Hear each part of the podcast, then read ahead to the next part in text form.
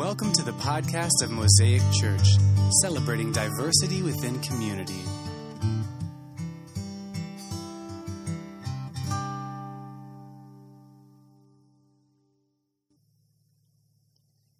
His city and his land you shall do to Ai as its king and its king as you did to Jericho and its king, except that you may carry off the plunder and livestock for yourselves. Set an ambush behind the city. So Joshua and the whole army moved out to attack Ai. He chose 30,000 of his best fighting men and sent them out at night with these orders. Listen carefully. You are to set an ambush behind the city. Don't go very far from it. All you be on alert I and all those with me will advance on the city, and when the men come out against us as they did before, we will flee from them. They will pursue us until we have lured them away from the city, for they will say they are running away as they did before. So when we flee from them, you are to rise up from ambush and take the city. The Lord your God will give it into your hand. When you have taken the city, set it on fire. Do what the Lord has commanded. See to it that See to it, you have my orders. And then Joshua sent them off, and they went to the place of ambush and lay in wait between Bethel and Ai, to the west of Ai. But Joshua spent the night with the people. Early the next morning, Joshua mustered his army, and the leaders of Israel marched before them to Ai and entered, and the entire force was with them. The entire force that was with them marched up and approached the city and arrived in front of it. And they set up camp north of Ai the valley between them and the city. Joshua had taken about 5,000 men and set them in ambush between Bethel and Ai to the west of the city. But the soldiers took up their positions with the main camp to the north of the city and the ambush to the west. That night Joshua went into the valley. And when the king of Ai saw this, he and all the men of the city hurried out early in the morning to meet Israel in battle and at a certain place overlooking Arabah. But he did not know that an ambush had been set against him behind the city. Joshua and all of Israel let themselves be driven back before them, and they fled towards the wilderness. All the men of Ai were called to pursue them, and they pursued Joshua and were lured away from the city. Not a man remained in Ai or in Bethel who did not go after Israel. They left the city open and went in pursuit of Israel. And then the Lord said to Joshua, Hold out towards Ai the javelin that is in your hand, for into your hand I will deliver this city. So Joshua held out towards the city the javelin that was in his hand. And as soon as he did this, the men in ambush rose quickly from their positions and rushed forward. They entered the city and captured it and quickly set it on fire. The men of Ai looked back and saw the smoke of the city rising up into the sky, but they had no chance to escape in any direction. The Israelites who had been fleeing towards the wilderness had turned back against their pursuers.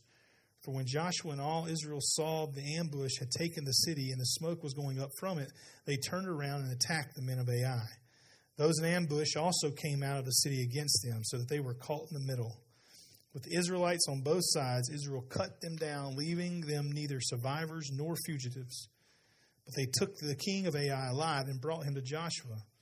When Israel had finished killing all the men of Ai in the fields and in the wilderness where they had chosen, where they had chased them, and when every one of them had put to the sword, all the Israelites returned to Ai and killed those who were in it. Twelve thousand men and women fell that day, and the people of all the people of Ai. Joshua did not draw back the hand that held out his javelin until he had destroyed all who lived in Ai. But Israel did carry off for themselves the livestock and the plunder of the city, as the Lord had instructed Joshua. So Joshua burned Ai and made it a permanent heap of ruins, a desolate place to this day. He impaled the body of the king of Ai on a pole and left it there until evening. And at sunset, Joshua ordered them to take the body from the pole and throw it down at the entrance of the city gate. And they raised a large pile of rocks over it, which remain to this day. And then Joshua built on Mount Ebal an altar to the Lord, the God of Israel, as Moses, the servant of the Lord, had commanded the Israelites. He built it according to what is written in the book of the law of Moses an altar of uncut stones on which no iron tool had been used. On it they offered the Lord burnt offerings and sacrificed fellowship offerings. There, in the presence of the Israelites, Joshua wrote on stones a copy of the law of Moses. All the Israelites, with their elders, officials, and judges, were standing on both sides of the ark of the covenant of the Lord, facing the Levitical priests who carried it. Both the foreigners living among them and the native born were there.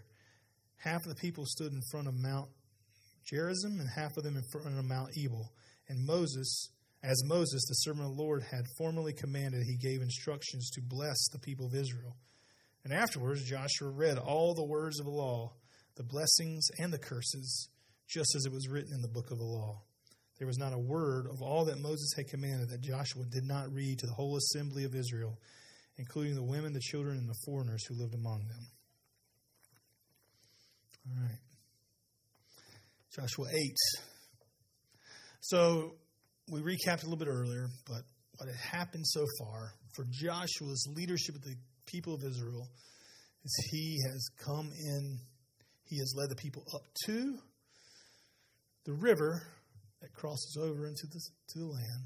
He's received his word from God be strong and courageous. He leads the people of God as God commanded them, and he see miraculous stuff. In fact, God opens up the way for them to move into the into the promised land. And once they do, they build an altar to God there. And then they then remember Joshua tells the people, he says, Hey, you know, the people who are going to stay on that side of the river, the half tribe of Manasseh and the Benjamin, and I can't remember the other one, but they wanted to stay on that side. And Joshua said, Okay, but remember the promise you made when Moses said he, that, that you could have that land, that you were going to come and fight with us. And so they bring them over and they go in to take the land. So this is their um, idea of what's about to happen. But God says, here's what's actually going to happen. You're just going to walk. And they watch God perform a miracle that day. And God saved all those who feared him, including those who were not native Israelites, namely Rahab. And then they go up to Ai the first time, and they get whooped. They just get routed badly. And it's because God told them when they when he destroyed, when he delivered Jericho to their hands, just as a gift wrap present, they did not fight for it one bit. God handed it to them. He said, Don't take any of the plunder, just leave it. But Achan sees some things he likes a robe, gold bar, some silver. And he takes it and he hides it. And because of that, a number of Israelites die as they are trying to fight. I think it was 36 people died because of Achan's sin as they were trying to fight Ai, and they get routed. And now, the reason I'm recapping all that is to remind us where we've been, but also to kind of bring up this point. Joshua then prays out to God and says, God, why did you let this happen? Now, all the other kings of, Jer- of uh, this promised land that you've given us, that you said you're going to give us, they're going to hear about this, and they're just going to have a field day with us now that they know that we're vulnerable. And then God reveals to Joshua this is because Achan messed up. And so Achan is dealt with in the way that God asked him to. So all that brings us to this story today. But that's an important prayer. So I just want to read that real quick in, in Joshua um, chapter 7, verse 9. Natalie, it's not in there. You guys can flip to it. You have to believe me, I don't have it on the screen.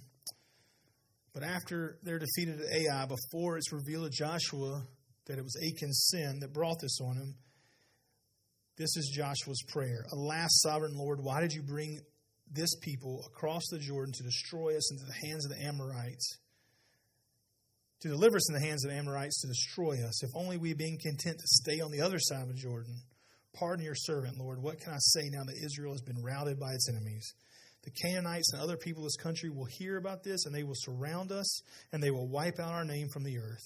Then what will you do for your own great name?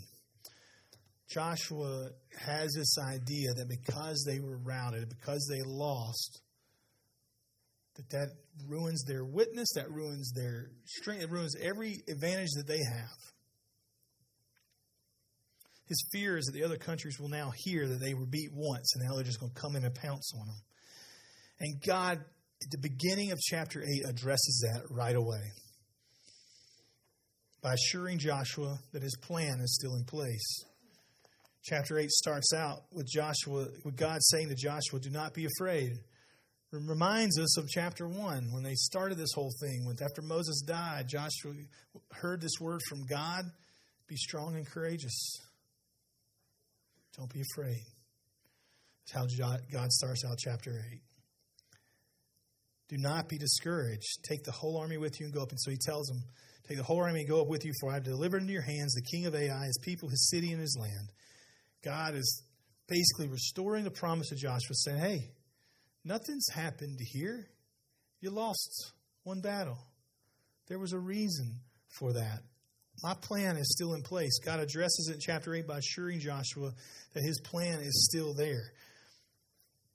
So, the first thing that, that we want to mention this morning in this, because this whole kind of chapter 8 is all about obedience to God, is that God's will will be done regardless of our obedience. God does not need you. God does not need Mosaic Church. God does not need the church in Easley. God's will will be accomplished. In fact, the only people to this point who believed in Yahweh was Israelites. God was saying, I don't need you. I'm God. I created all of this, all of these people. Our obedience does not dictate God's will. God's will is going to be done regardless of our obedience. Let's think about Moses. God had promised Moses what? He said, Hey, Moses, in this burning bush, come out. You're going to lead my people out of Egypt, and then I'm going to, you're going to lead them into the land that I promised them. That's your task. That's what I'm promising. That's what I'm telling you. If you have to go back to this place where some people saw some nasty things that I did, and they know me, and they, but God's told me to go, and so I'm, I'm going to go. And they did it. And he led them out of Egypt with this miraculous thing, and they get on the other side of the Red Sea, and they're about to go into this promised land then. And Moses says, Hey, let's send some spies out, make sure this is okay. And they came back with a report that said, I don't know about this. There's some big people in there, some good land, but there's some big people. I don't know if we can do this. And God said, Because of your unfaithfulness to trust and believe me that I was going to do this, you're not going to receive this. God's will was still done. We're seeing that now with Joshua. The people of Israel still made it into the promised land. He didn't need Moses to do it, even though he, he told Moses, This is going to be your task. God may be telling you, God may be telling us, This is what I want for you. But if we're not being obedient to what God's asking us to do, He can accomplish that with somebody else. He doesn't need us. What's, what does Scripture say in Psalms? I want you to worship me, right? But I gotta, if you don't, I'm okay. I'll let the rocks and the trees cry out. I don't need you. Now, that sounds a little bit of a bummer. I get it. But he doesn't. But here's the beautiful part of that God wants us to, God invites us to, God allows us to take part in his kingdom work in the world.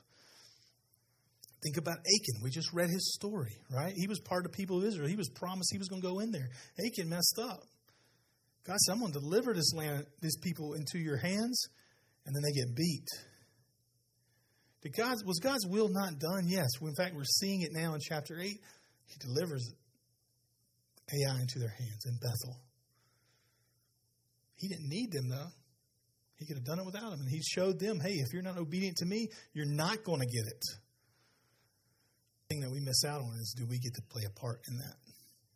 We can enjoy the blessings of seeing God work and allowing Him to work through us, or we can rebel against the plan and never see the victory that God has for us. I told you guys a couple times about a story uh, of me in Nashville and God doing some things uh, that God worked through me to the homeless community at Nashville. And there were times where I saw just beautiful, kind of miraculous stuff happen when I felt God's prompting to, hey, go buy this guy a meal. Go spend some time with this guy. In fact, don't just hand him five bucks. Walk with him. Take a walk, 20 minute walk down to the Wendy's, all the way down Broadway near Vanderbilt. And we walked and he shared his story. And he opened up and he was broken. He was crying and we got to pray together. And it was beautiful stuff, right? Because I was obedient to what God asked me to do. I've also felt that same prompting before and drove right by. No clue what kind of blessing and what kind of miraculous thing would have been done had I been obedient, but I wasn't in those moments. And you can probably think of stories in your own life that were like that. God doesn't need you for his will to be done, but he invites us in there. Like God wanted it to be through them. I'm sure God's plan, he really wanted Moses to be the guy to lead them in. There was some unfaithfulness there. There was some disobedience. God said, Well, I mean, I'm still going to make it happen. And, and what did Moses do? The, the beautiful thing about Moses is because at that point, this is uh, getting a little off topic, but where we're going today, but at that point, Moses could have got his heart hardened and said, Forget it. I got nothing else to do with you. I'm done. But Moses wasn't. Moses repented and he knew. He said, God, you're God, and it's going to be okay. And so Moses faithfully led the people for the next 40 years, even though he knew, I'm not going to get in there. And he died on the mountain overlooking it, knowing I'm not going to get in there. But he said, God is good. It was, it was my fault, and, and it had to be dealt with, but God is good. And he continued in that. So in that moment, we can let her. That's a little bit off topic, I know, but we can enjoy the blessings of seeing God work and allowing Him to work through us, or we can rebel and miss out on all that. But God doesn't need us, but He wants us to be involved in His plan. So I want to read uh, t- two scriptures, and they say very similar things, but something happens in the middle of them. So I'm going to read verse 1 and verse 7. Okay? The Lord then said to Joshua, Do not be afraid, do not be discouraged. Take the whole army with you and go up and attack Ai, for I have delivered into your hands the king of Ai, his people, his city, and his land. God starts us out by saying, I have delivered them into your hands. Verse 7 You were to rise up from ambush and take the city. The Lord your God will give it into your hand. Verse 1 said, I've already given it into your hand. Verse 7 says, If you put this ambush in place, I'm going to give it into your hand. Second thing about obedience that we can learn from this scripture this morning is obedience has hands, it has feet, it has muscles, it has flesh and bones, it's moving, it's active. Obedience is not a passive thing. Um, God had promised them I'm going to give you the city, but he also says, hey, if you're doing this, you're going to get the city. God told Joshua the city would be given in his hands, but he also told him that he would give the city into his hands. It was a promise that required action. What was that action? Was Set the ambush. And then when they're retreating, remember they're running backwards. And Joshua, God tells Joshua, hold out the javelin. When he did, that's when the ambush came. And he says, Scripture tells us, he held it there until it was all done. Reminds us of that story of Moses, right? Where they're in the battle. Moses is holding up his hands, and when his hands started to fall, they started to lose. And when rising, it's kind of a, a, kind of a reminder of that story. But God has promised, I'm, I've already given the city into your hands, but hey, there's something you got to do to get that. Right? It's similar to the promise of the promised land. Hey, I've given you this land. You're going to get it. You got to do some things you got to leave Egypt. You got to cross the Red Sea. You got to trust and obey. And if you don't, there's going to be a delay in that. There's a guy by the name of David Firth. You probably never heard of him. He's a lecturer at a, a seminary in England. And he wrote a commentary on the book of Joshua, and this is what he had to say about that. The crucial point, however, was not so much the detail of the plan and what he's referring to is it's not so much about how it happened. It wasn't so much about the ambush. Remember, uh, God gave Joshua some military strategy on this one, but the first one he just said walk. So it had nothing to do. It's not so much the detail of the plan, but the fact that Israel was to do what Yahweh said. Moreover, there's an interesting contrast between Yahweh's declaration to Joshua that the city had been given into his hands and the statement in verse 7 that Yahweh would give the city into Israel's hands. The two statements do not contradict one another, but rather show that what Yahweh had already declared still needed to be made reality, and that reality would be achieved through an obedient Israel. There's some hope in that phrase. It's not that God doesn't want to see salvation come to our friends, our neighbors, our family greater Easley, greater upstate area, South Carolina, United States, the whole world. But that reality is achieved through us being obedient to what God has called us to do. God hasn't called us to sit around and memorize Scripture. There's nothing wrong with that. He may actually be doing that. Actually. So I can't say he's not. But whatever that obedience is, we know that God has called us to go into all the world, and that includes this part, and make disciples. If we're not doing that, what does that say about our obedience? So hopefully we're making disciples in some way, whether it's a life on life thing or whether we know and hear God's word. We know that God has called us to do stuff. Even Joshua's first command at Jericho. It was different. It wasn't military strategy where say, hey, you know, you're going to set this ambush, we're going to fight, we're going to do this kind of stuff. It was, just walk. They still had to do something. But They had to hear and know God's word first. The third thing we see in this is it had nothing to do, and I just alluded to it, but it had nothing to do with a formula. It wasn't military strategy. It wasn't, oh, well, God's going to be faithful to them if they don't take the plunder. God's going to be faithful to them if they don't lift a sword because all they're going to have to do is walk. It had nothing to do with any of that. There wasn't a formula. There's a lot of things, and there's a lot of books, and there's a lot of conferences and seminars that we can go to in the church world that say, here's the formula five keys for your best life, eight ways to know God's voice. There isn't a formula. It's just obedience to God. And I don't think there's any way that we can, and we're going to get here, so let me just stop before I jump ahead of myself. But it, sh- it shows us just like the difference between Ahab, I mean, excuse me, Rahab and Achan. One was faithful and obedient to God, the other wasn't. Now, one had the bloodline, one had the whole genealogy was ready to go in. But God showed through that. The Israelite was the one that was stoned in front of the entire community. In fact, his whole family was stoned with him, and all his livestock and everything he ever owned. Seems a little excessive. God's war on sin was serious. He said, I don't want this in there. But regardless of genealogy, regardless of any of that stuff, I'm going to bless those who are obedient to me, who believe me and kind of know me. And so, Rahab, you're, you're in the fold. Achan, you're out. Has nothing to do with where you were born, who you were born into. Has to do with your bloodline. Can you trace yourself back to Abraham? I don't care, God's saying It has to do with are you going to be obedient to me and to follow me?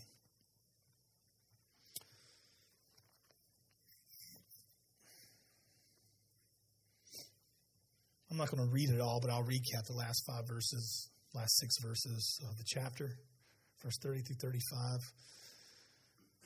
They've won this battle. God has delivered into them. And let me just go back. I think one of the interesting things, I love the fact that, that this battle with Ai is right after the Battle of Jericho. Because the Battle of Jericho, the people are told just to walk around the city. Don't do anything else. I'm going to give it to you. But when I do, don't take anything. The Battle of Ai. God said, "Hey, I want you to fight. We're going to do some military strategy here. We're going to kind of get some some uh, some strategy going, and you're going to take it because of this strategy that I'm giving you. I want you to obey this. And guess what? When you win, you get to take the stuff too. God, it wasn't. I mean, we can get wrapped up. It was like the argument that Peter and Paul had in the New Testament. Peter was wrestling with himself with this thing with, you know, Gentiles and the way that they weren't circumcised and the food they ate and all the stuff. And Paul's saying, man, all of it's all of it's good. All of it God created. There wasn't. It wasn't the plunder was bad, and God said, hey, you know, it wasn't like the plunder Ai was holier than the plunder at, Jericho. It was all it was all foreign and it was all not uh, you know i'm sure there was idols and there's all kinds of things that, that were involved here and it wasn't anything that god said this is bad and this is good god said are you going to obey me or not because they, they could have easily joshua could easily said don't take any of the plunder because remember what happened at jericho so we can't do that this time had nothing to do with that. It had to do with obedience to God. It was just like with Samuel.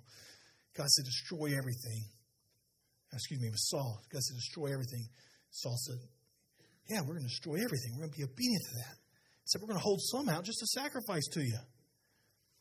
God said, that is not, that's not what I asked you to do.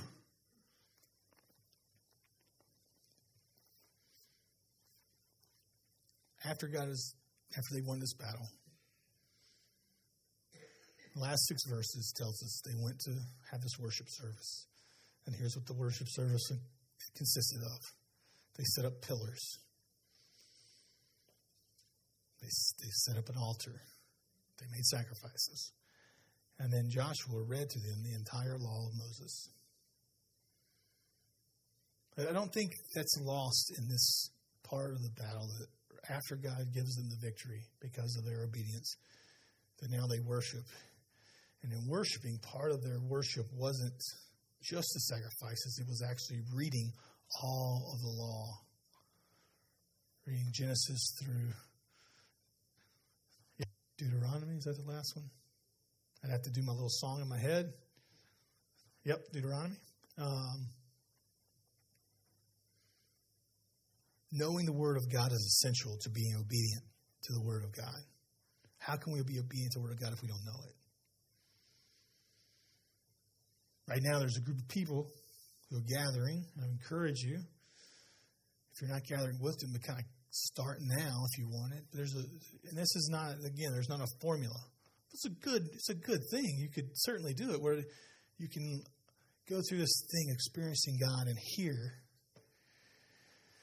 other people sharing stories about how in the world did I know and hear when God was speaking to me? How do I know if God's telling me to walk around the city or go in ambush? There are people here, and I've had conversations with people here who are like, I don't, I don't know how, I don't know God's voice. And that's, uh, I think it's fantastic that you would want to. Some people are just like, I don't know God's voice, I'm not even going to try. I think one place to start is here. We know the Word of God. We can read it. It's not to say God can't speak, God can't or doesn't speak specifically to us. He absolutely does. But hearing and knowing the Word of God is essential to our obedience. A, that's what I think why Joshua read it he, as a way to say, "Hey, remember, this is what God has instructed for us to do. This is the law that we are to obey." So after we win this great battle, we're going to set up and worship, and I'm just going to bore you to death by reading it all. The interesting thing that I think is that it specifically says in there that he read the blessings and the curses. We want time. We want a lot of times, like I said at the beginning in my confession, is I would like to leave the whole sin thing out of it and just read the blessings. That's the good stuff. Like that's what we want. That's the encouragement. We just want that constant encouragement to feel good about ourselves. That's the Word of God has both blessings and the curses. He said Joshua read them all. The blessings and the curses to the people of Israel.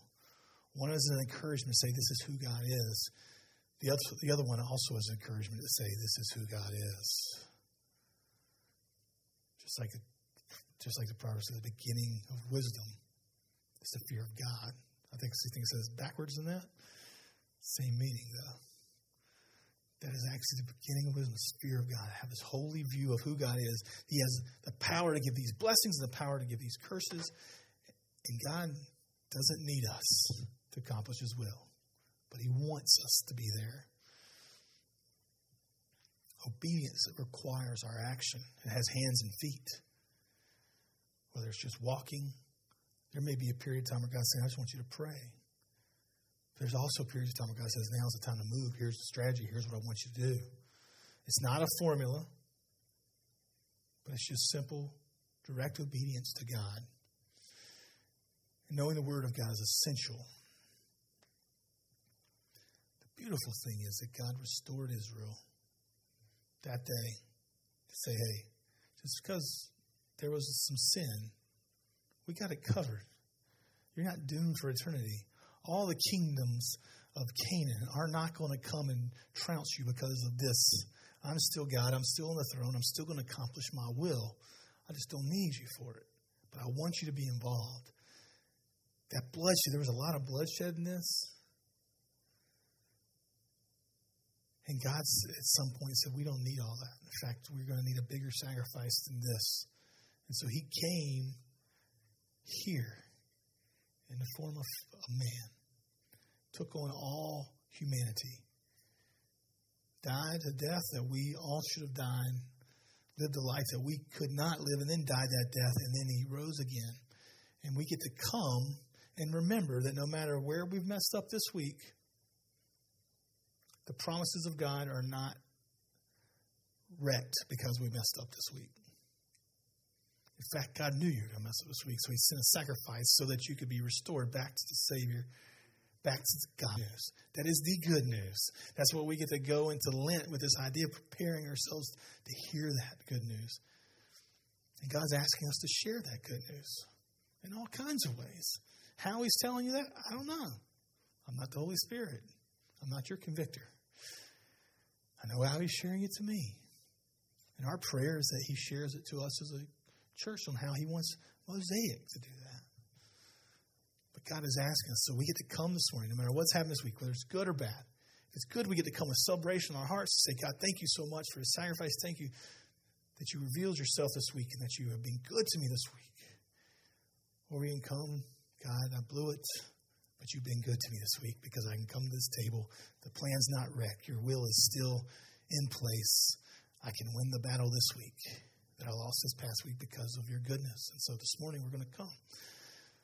Before we do that, we're going to pray. And then I'll be silent for a few minutes. If any of you have anything you need to, uh, that you would like to be prayed for, or if there's some, something I don't know about that you'd like to be prayed for, we're going to offer that. And then we'll come to the table and we'll sing a couple more songs in thanks of who God is and what He's done in our life. God, you have been good. A lot of times we haven't. There's times we are lives and we blew it, either way, we needed you. We need you constantly. There's not a moment of our life that goes by that we don't need you. Forgive us when we think, I've got this together and I can do it without you for a little bit. God, we need you all the time. And God, would we ask that you would reveal yourself to us? Would you speak to us? Help us to know and to hear. Help us to know your voice and then also, as we hear it, to be obedient to it. God, while I'm thankful that you use me to accomplish your will, I'm also thankful that you don't need me because you're that big.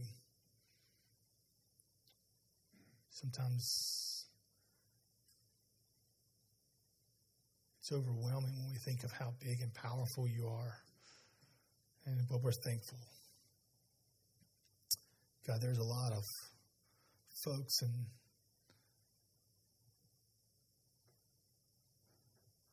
our community who don't know you, who don't yet love you, who may have seen a bad picture of what the church is. They may have seen a good picture of it and just don't yet believe. But our prayer is that we are a good picture, individually and corporately, of what it, we are a good picture of what you can do through people and how you are moving your church. And God, when we mess up, we're thankful for your grace. It's not going to hold that against us, but it's going to accept us back. That's going to continue to let your will be done. God, this morning we pray that you would continue to be with our brother Perry.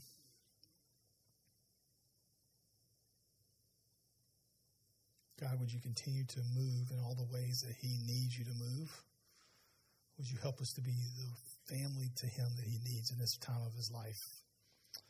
God, we pray for our brother Terry, that you would continue to let him get stronger. God, as other medical tests and procedures are done, we pray for your will to be realized. We're thankful for the ways that you've been gracious and merciful to him already. We ask for a full recovery. But God, more than that, we pray for your will. Would you reveal yourself through all that you do in Terry's life?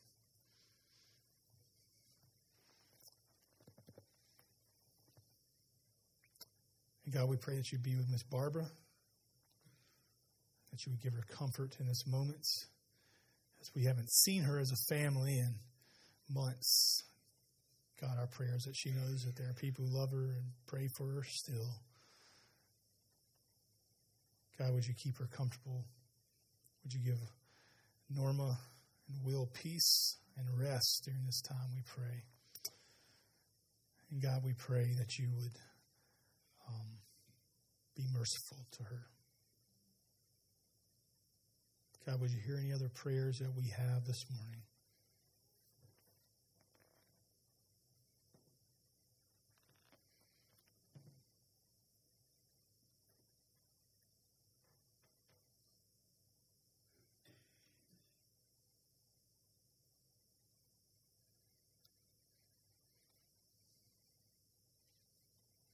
God, as we come to this table, we're thankful for who you are and all that you've done.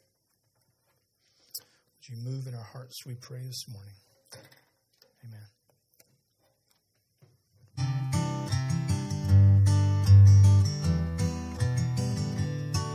Thank you for listening to today's podcast. If you would like more information, please visit us at www.mosaiceasley.org.